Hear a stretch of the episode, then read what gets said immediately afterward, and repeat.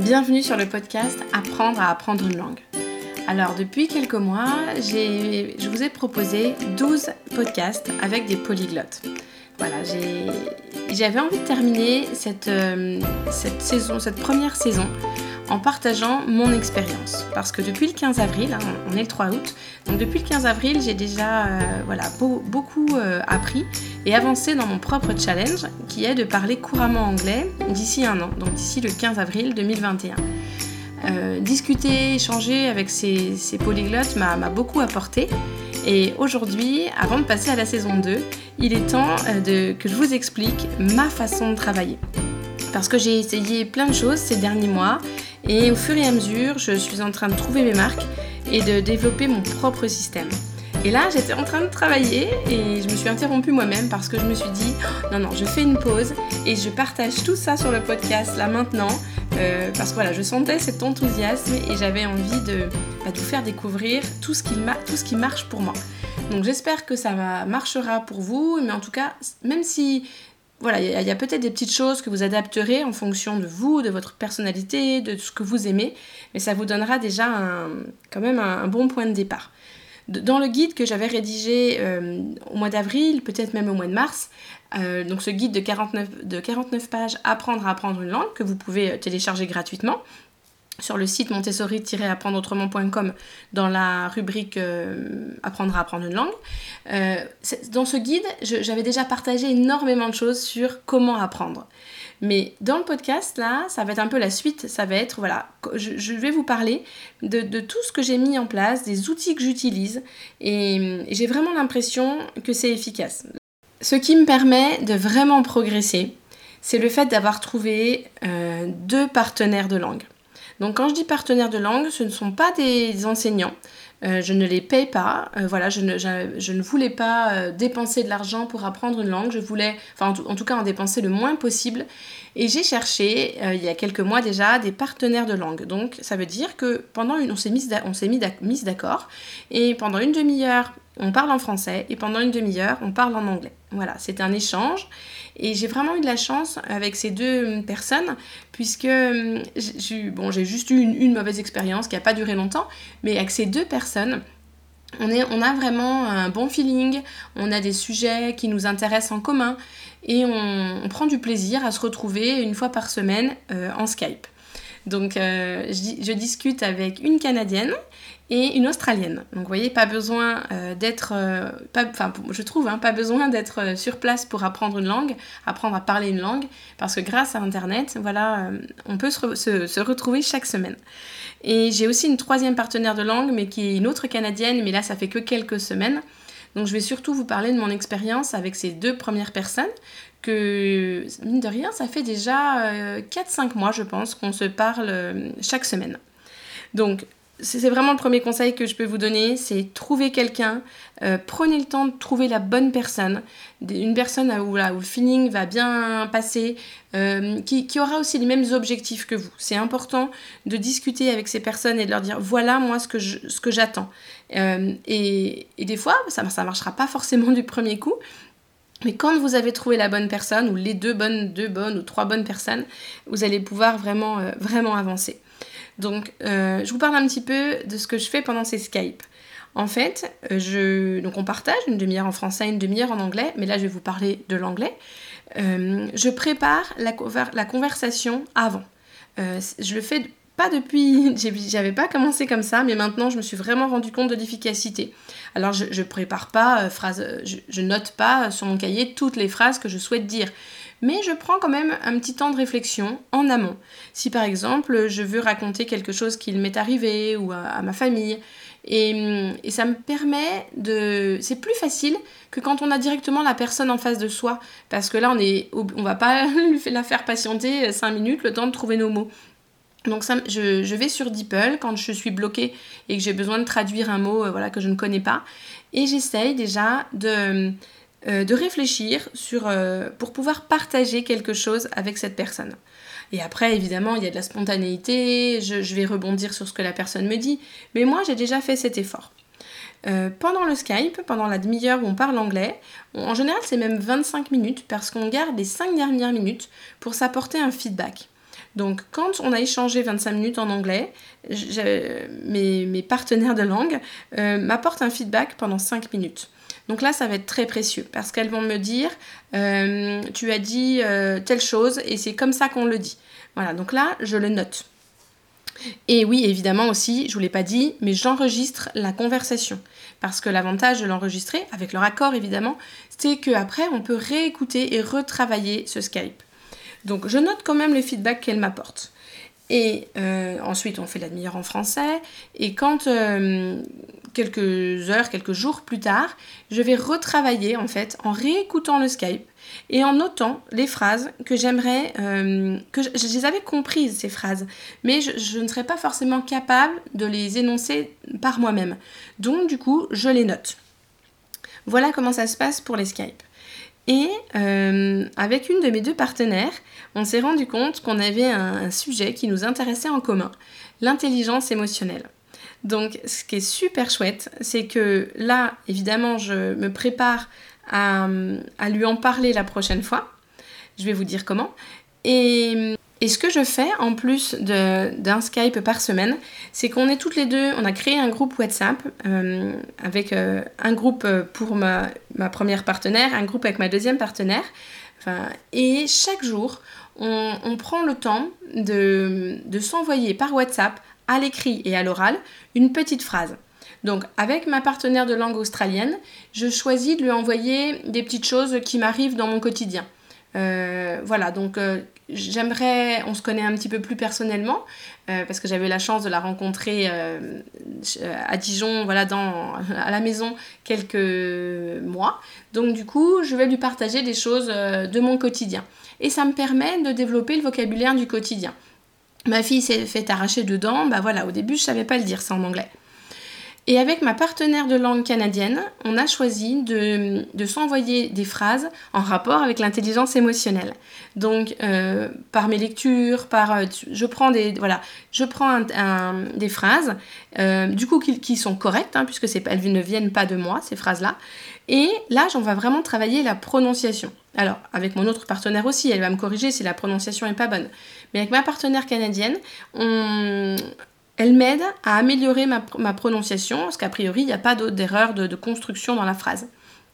Et on a décidé de s'envoyer des phrases sur l'intelligence émotionnelle pour l'instant, ce sujet voilà, qui, nous, qui nous passionne toutes les deux. Donc pour résumer les Skype, euh, je prépare à l'avance, euh, déjà en tout premier, trouver un, partenaire avec qui le feeling passe, avec des, des sujets euh, communs, d'intérêt commun. Ensuite, préparer un petit peu le Skype en amont, l'enregistrer pour euh, pouvoir le retravailler ensuite. Euh, au bout de 25 minutes, demander à la personne un feedback, parce que c'est important que la personne ne nous coupe pas sans arrêt à la moindre erreur. Quand on parle, on, va faire des erreurs, forcément. Mais tant mieux, c'est comme ça qu'on apprend.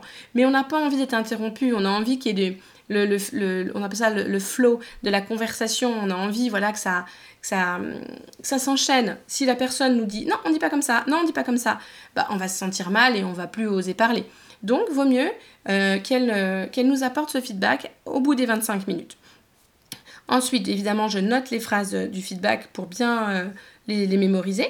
Et ensuite, quelques heures, quelques jours plus tard, je retravaille en écrivant, en réécoutant la conversation et en écrivant des choses sur mon cahier. Donc voilà pour les Skype. Et la deuxième chose dont je voulais vous parler, le deuxième outil que j'utilise beaucoup, c'est Blinkist. Donc là, pour, là, je parle pour les personnes qui, aiment qui veulent apprendre l'anglais.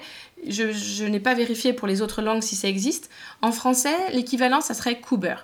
Donc en fait, ce sont des résumés de livres. Euh, c'est un outil qui n'est pas gratuit, mais ça reste quand même assez euh, accessible.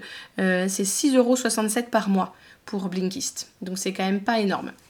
Et une quantité de résumés de livres vraiment impressionnante. Donc Blinkist, voilà, c'est l'avantage, c'est que vous allez pouvoir choisir les livres qui vous intéressent, les sujets qui vous intéressent, il y en a une tonne, et vous allez pouvoir lire le texte et l'écouter en même temps. Donc ça, c'est vraiment hyper efficace. Et en plus, on peut même euh, ralentir le débit de la voix si on veut. Là, j'écoute en x1, mais on peut mettre en x08 ou en x09 pour ralentir un peu le débit. Donc ça peut être utile au, début. Et hum, donc avec Blinkist, au début, j'écoutais juste mes, mes, mes, résumés de livres comme ça, pas d'une manière active, plutôt d'une manière passive. Je lisais, j'écoutais en même temps, j'étais, voilà, j'écoutais le livre en entier et puis je passais au suivant. Et en fait, bon, ok, j'entends plein de vocabulaire, j'entends plein de choses. Mais si on veut vraiment apprendre et pouvoir s'en servir quand on parle, il faut travailler de manière plus active. Donc ce que j'ai fait, c'est que euh, j'utilise mon téléphone et mon ordinateur en même temps. Pour une question de... C'est plus pratique, vous allez voir. Donc, euh, comme je suis droitière, je vais avoir euh, mon crayon dans la main droite, mon téléphone dans la main gauche et l'ordinateur devant moi avec le texte.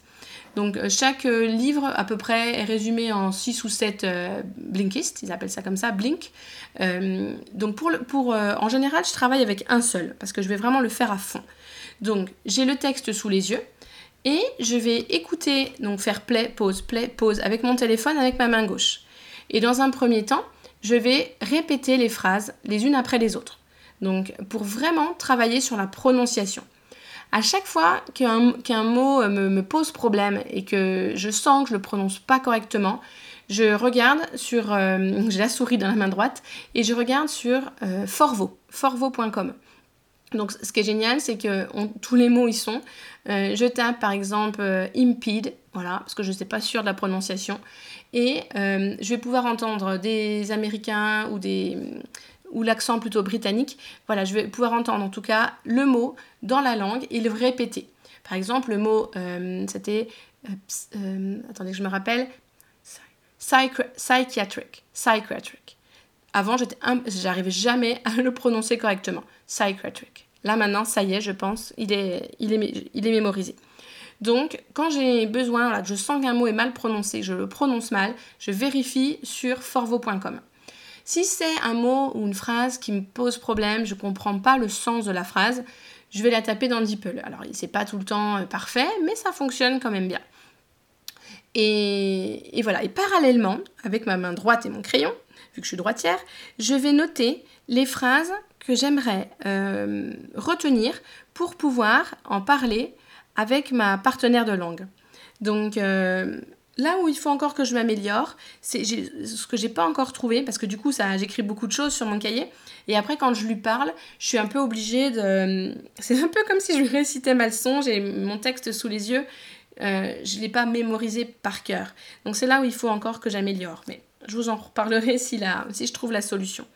Mais le gros avantage, même si ça fait pas très naturel et que j'ai mon cahier sous les yeux quand je lui parle, bah, c'est que je vais pouvoir réutiliser tout ce que j'ai appris, euh, prononcer les mots correctement, euh, utiliser ce nouveau vocabulaire et euh, pouvoir lui parler d'un sujet qui nous intéresse, donc en, l'occurrence l'intelligence émotionnelle.